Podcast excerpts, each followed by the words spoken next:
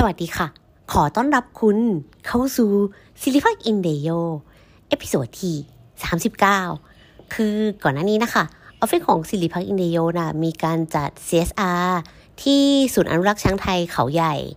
พอได้ไปมานะคะ ก็รู้สึกเฮ้ยประทับใจมาก คิดว่าแบบเอ้ยต้องเอากลับมาเมาท์ซะหน่อยแล้วแหละ เรื่องของประสบการณ์ที่ไปแย่งอาหารช้างมา ก่อนอื่นเราก็พาไปรู้จักกับศูนย์นี้ก่อน ศูนย์นี้นะคะ เป็นศูนย์ ลักษณะของ NGO ก็คือเป็นองค์กรไม่แสวงหาผลกำไรเนาะถ้าใครสนใจก็คือสามารถเสิร์ชเกี่ยวกับองค์กรนี้ค่ะได้ผ่าน Facebook หรือว่าใน Google ก็ได้ เขาจะมีชื่อเต็มๆนะคะว่า กองทุนวิจัย และอนุรักษ์ช้างไทย ชื่อภาษาอังกฤษนะคะ จะชื่อว่า Thai Elephant Research and Conservation Fund ซึ่งไอตอนที่สิริพักอินเดโยได้ไปมานะคะ ก็เขาจะให้ความรู้เกี่ยวกับช้างเนาะก็จะมีด็อกเตอร์จากมหาลัยมหิดล แล้วก็มีด็อกเตอร์ที่อยู่ที่ศูนย์ช้างที่เขาดูแลเรื่องนี้นะคะเขาก็จะให้ความรู้ให้รายละเอียด แล้วก็ให้บอกให้เรารู้เกี่ยวกับความน่ารักของช้าง แล้วก็ได้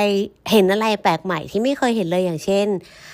งาช้างที่หัก จริง ๆ ที่ไม่ใช่มายากลแต่อย่างใดจริง ๆ นะ หมายถึงตอนที่กำลังให้วิทยากรกำลังให้ความรู้นะคะจู่ๆพี่ช้างที่อยู่ข้างหลังอะค่ะ ก็เหมือนแบบเอาหน้าจุ่มลงไปในโคลนแล้วก็เหมือนคงจะเซ หรืออะไรไม่รู้สักอย่างก็ทำงานหักดังป๊อกเราก็เป็นแท่งเลยก็เอามาให้ดูก็ก็ตกใจเหมือนกันตอนแรกก็เฮ้ยแล้วน้องจะเจ็บหรือเปล่าเลือดจะไหลหรอ มันก็ไม่เป็นไรดูก็ดูนิ่งเหมือนเดิม ก็เลยได้ความรู้มาว่า อ๋อจริง ๆ แล้วงาช้างนะคะ ถ้ามันหักโดยที่รากของมันยังคงแข็งแรงอยู่นะคะ ไอ้ตรงที่หักอะมันก็จะไม่เป็นไร เดี๋ยวมันก็จะงอกขึ้นมาใหม่ได้เอง แต่ว่าถ้าถูกตัดอะคะ่ะเวลาที่เราเห็นข่าวออกนะว่าเขาตัดงามาขายอะเขาต้องการความสวยงาม เขาก็จะตัดตั้งแต่รากขึ้นมาเลย ซึ่งหมายถึงช้างจะไม่มีงาอีกแล้ว ดังนั้นใครที่ชอบเหมือน อะไรแบบนี้ค่ะสิริพักอินเดโยโกอยากจะรณรงค์นะว่า อย่าไปชอบเลยบนโลกใบนี้มีอัญมณีอย่างอื่นที่สวยงามโดยที่ไม่ต้องใส่อะไรที่เกี่ยวกับ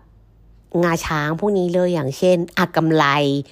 ไปใช้เครื่องเงินก็ได้อามีตาอีหน่อยซื้อกำไรทองเลยจ้าเนอะ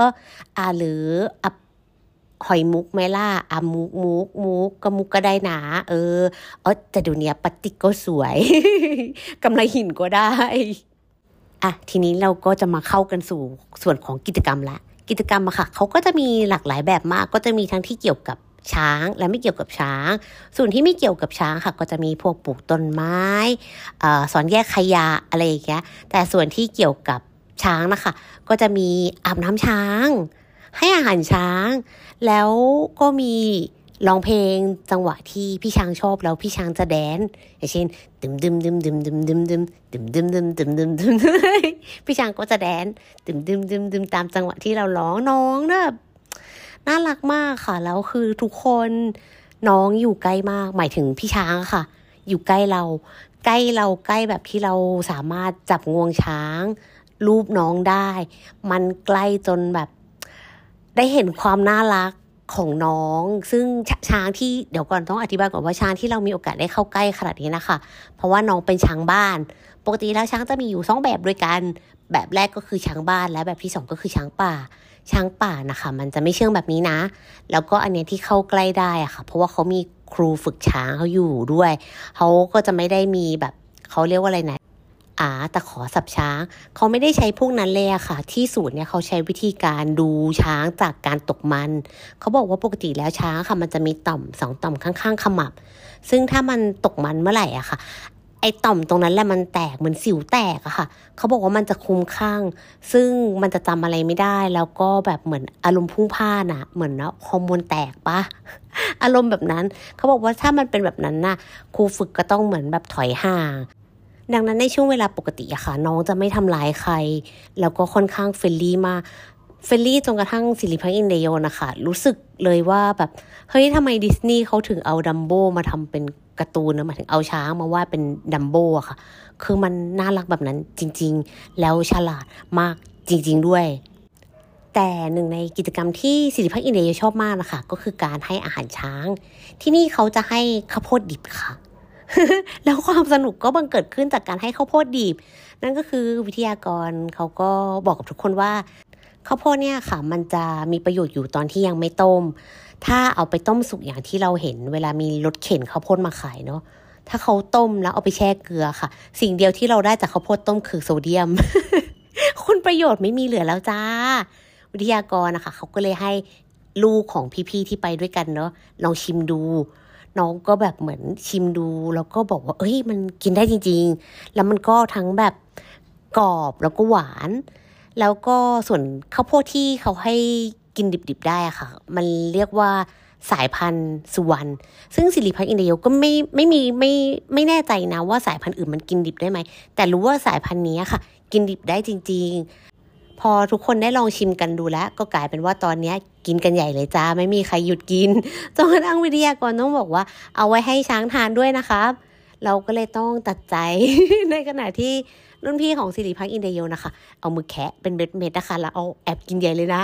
ก็เออตลกดีเหมือนกัน ก็สนุกดีเหมือนกัน เพราะว่าไม่เคยเห็นอะไรแบบนี้มาก่อน นอกจากช็อตของการสนุกแล้วก็มีช็อตซึ้งใจ คือธรรมชาติของช้างนะคะ ปกติแล้วมันจะกินวันละ 10%ของน้ำหนักตัวมันเพื่อให้อิ่มอะค่ะ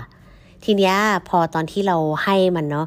ก็ไปกันหลายคนก็ให้กันให้กันให้กันเยอะมากจนกระทั่ง พี่ช้างอะค่ะ เขาก็จะรับข้าวโพดมา ซึ่งข้าวโพดที่เราจะให้พี่ช้างค่ะ ก็ต้องแกะซางข้างนอกออกก่อนเขาเรียกซางใช่ไหมไอ้ที่เป็นเปลือกอะค่ะ แล้วก็หักออกเป็นสามท่อน เพราะว่าถ้ามันใหญ่ไปอะค่ะ เดี๋ยวมันติดคอพี่ช้างเนาะ แล้วก็ถ้ากินเปลือกอะค่ะ ถ้ามันมียาฆ่าแมลงอะพี่ช้างจะไม่สบายนะ แล้วถ้าไม่สบายต้องไปเยี่ยมช้างนะ รู้ใช่ไหม อย่าให้ลำบากไปถึงจุดนั้นก็เอาให้ดีๆ แกะก่อนแล้วก็หักเป็นท่อนๆ หลังจากนั้นนะคะพอให้ไปเยอะๆแล้วปุ๊บเนี่ย น้องก็เริ่มรับแล้วก็กองเอาไว้กับพื้นแล้ว เราก็แปลกใจอะไรเงี้ย ก็เลยเข้าใจว่าอ๋อน้องอะกินจนอิ่มแล้ว ครูผู้ฝึกเขาบอกเลยว่าน้องกินอิ่มอิ่มมากจนกระทั่งน้องกินไม่ไหวแล้ว เราก็เลยรู้สึกแบบเฮ้ยใจฟูมากเลยแบบ ดีใจที่เราไม่รู้หรอกว่าปกติแล้วช้างอะ่ะ มันจะได้กินอิ่มเท่านั้นทุกวันไหมเพราะด้วยน้ำหนักตัวที่มันเยอะอะค่ะ แต่การที่เราได้ไปถึงที่ศูนย์อะอย่างน้อยคือช้างตรงนั้นที่เราได้เห็นนะคะมันได้กินอิ่มทุกตัว ได้อิ่มจริง ๆ เราก็ดีใจที่ เอ้ยมันก็ไม่ได้มีค่าใช้จ่ายอะไรเกิดขึ้นเลย นอกจากกล่องโดเนชันที่เขาตั้งไว้ให้เราบริจาคอะค่ะ ซึ่งก็บริจาคได้ตามศรัทธาอยากจะใส่เท่าไหร่ก็ใส่ได้ แค่นั้น แล้วเขาก็จะเอาเงินทั้งหมดอะค่ะ ไปซื้ออาหารให้ช้าง เอาไปซื้อรถที่เอาไว้สำหรับไปรักษาช้างค่ะ ตามควานช้างต่างๆ หรือเอาอาหารไปให้ช้างตาม จุดต่างๆ ที่เขามีช้างอยู่แต่ว่าเขาไม่สามารถเลี้ยงได้ ทีนี้ไปต่อที่โซนสิงโต สิงโตที่ไม่ใช่ สิงโตจริงๆหรอคะแท้จริงแล้ว สิงโตเป็นพี่หมาพันธุ์ golden retriever นะคะ ถ้าให้จินตนาการถึงก็จุ้มเม่งอะค่ะ จุ้มเม่งที่กำลังดังอยู่อะนั่นแหละ golden แต่เป็นคนละแบบนะ คือพี่สิงโตนะคะเป็นลักษณะของโกลเด้นแบบคาปูชิโน่นะคะ คือหล่อๆ นุ่มๆ สุขุม แต่จุ้มเม่งอะค่ะ เป็นสไตล์รัว น่ารักก็เป็นคนละแบบกันเนอะพี่สิงโตนะคะ จะเป็นหมาที่อยู่ในทีมสุนัขค้นหาหรือ Search and Rescue Dog Team ซึ่งเขาก็จะเรียกในประเทศไทยอะค่ะ น้องอยู่ในสังกัดเรียกสังกัดแล้วกัน สังกัดที่เรียกว่าเคนายยูซาไทยแลนด์ยูซาที่มาจากอ่าซาก็คือตัวที่เป็น Search and Rescue ตอนแรกอะค่ะ แล้วก็ส่วนยูอะค่ะ มาจาก United Nation แล้วก็ที่เราเรียกหมาพวกนี้ค่ะว่าเคนายหมาตำรวจอะมันมาจากลากศัพท์ลาตินนะคะ ที่สะกด C A N I N E นะคะคำนี้ในภาษาลาตินมันแปลว่าสุนัข เราก็เลยเรียกหมาตำรวจพวกนี้ค่ะว่าเคนายอย่างพี่สิงโตอย่างเงี้ยเขาก็จะถูกฝึกมา ให้ไปค้นหาผู้ประสบภัยต่างๆ ตอนที่มันเกิดภัยพิบัติที่คนไม่สามารถเข้าไปได้จริงๆมันฟังดูแล้วแบบเคยเป็นงานกล้าหาญมากเลยเนาะคือเราก็แบบไม่ได้ให้คนเข้าไปเสี่ยงอันตราย ก็เลยฝึกพี่หมาที่แบบมีความคล่องตัวจมูกดีแล้วก็ว่องไวกว่าเรา ให้น้องอะค่ะ เข้าไปช่วยคนอย่างเช่น ถ้าเกิดว่าหมาเข้าไปค่ะตัวมันเล็กกว่าเงี้ยมันไปตามจุดต่างๆ แล้วพอมันเจอปุ๊บเนี้ยมันจะเห่าแจ้งเขาก็จะเหมือนแบบเอ้ยพ่นสเปรย์เนาะเคนาย พื่อที่ระหว่างยังจะไม่สามารถให้ความช่วยเหลือได้นะคะ เขาจะได้ไม่เอารถแบ็คโฮมาขุดซากตึกหักพังพวกนี้ค่ะ ทีนี้ที่ศูนย์นะคะ เขาก็เลยลองจำลองเหตุการณ์ให้ดูอย่างเช่น ให้ลูกของพี่ที่ออฟฟิศเหมือนกันเขาก็เอาหมวกมาให้พี่สิงโตดม แล้วก็ปิดตาพี่สิงโตนะ แล้วก็ให้น้องคนนั้นนะคะ เด็กๆอะไปซ่อน แล้วหลังจากนั้นนะคะ ก็ให้พี่สิงโตอะเขาตามกลิ่นเออไปตามหาเจ้าของหมวกแล้วพี่สิงโตหาเจอ โอ้ยน้องแบบ น้องก็ดีใจพี่สิงโตก็แบบดูแบบดีใจอะไรอย่างเงี้ยแบบดูเป็นจังหวะแบบที่ดูน่ารัก อืมสำหรับใครที่ฟังแล้วอยากจะลองไปแย่งอาหารช้าง ไปดูสิงโตสิริพักอินเดียก็ขอแนะนำช่วงวันหยุดยาวในตอนเมษาที่จะถึงนี้สำหรับใครที่ไม่ได้จะไปในลักษณะของ CSR หรือไม่ได้ไปลักษณะของไปทั้งบริษัท ทางศูนย์เองเขาก็รับนะคะ ถ้าจะไปเป็นลักษณะของครอบครัว เพื่อนไปจีบกันเอาลูกไปอะไรเงี้ยไปได้หมด แต่อาจจะต้องไปติดต่อเขาดูก่อนว่า เอ้ยเขาเปิดวันไหนบ้าง ไปแล้วจะได้ไม่เสียเที่ยวนะคะสำหรับวันนี้ก่อนที่เราจะจากกันไปซิลิพักอินเดียก็อยากจะแบ่งปันประโยชน์ที่ได้มาจากศูนย์กับทุกคนว่าธรรมชาตินะคะ ไม่ว่าจะเป็นพระอาทิตย์พระจันทร์ ต้นไม้ แม่น้ำ พวกนี้นะคะมันสามารถอยู่ได้โดยที่ไม่ต้องมีมนุษย์เลย แต่เราที่เป็นมนุษย์นะคะ คุณรู้ใช่ไหมว่าเราไม่สามารถอยู่ได้นะคะ ถ้าเกิดว่าเราขาดธรรมชาติ เราอยู่ไม่ได้เลย ดังนั้นเราอย่าลืมใส่ใจธรรมชาตินะ อย่างน้อยๆ เริ่มเริ่มเลยก็ที่ตัวเรานะคะ อาจจะเริ่มจากการแยกขยะก่อน เคยซื้อน้ำขวดก็อาจจะซื้อน้อยหน่อย แบกกระติกน้ำบ้าง เข้าใจแหละค่ะว่ามันหนัก แต่ว่ามันเป็นโลกที่เราต้องอยู่ไปอีกนานนี้นาสำหรับวันนี้สิริพักอินเดโย ก็ขอลาคุณไปก่อน แล้วพบกันใหม่ใน episode หน้า สวัสดีค่ะ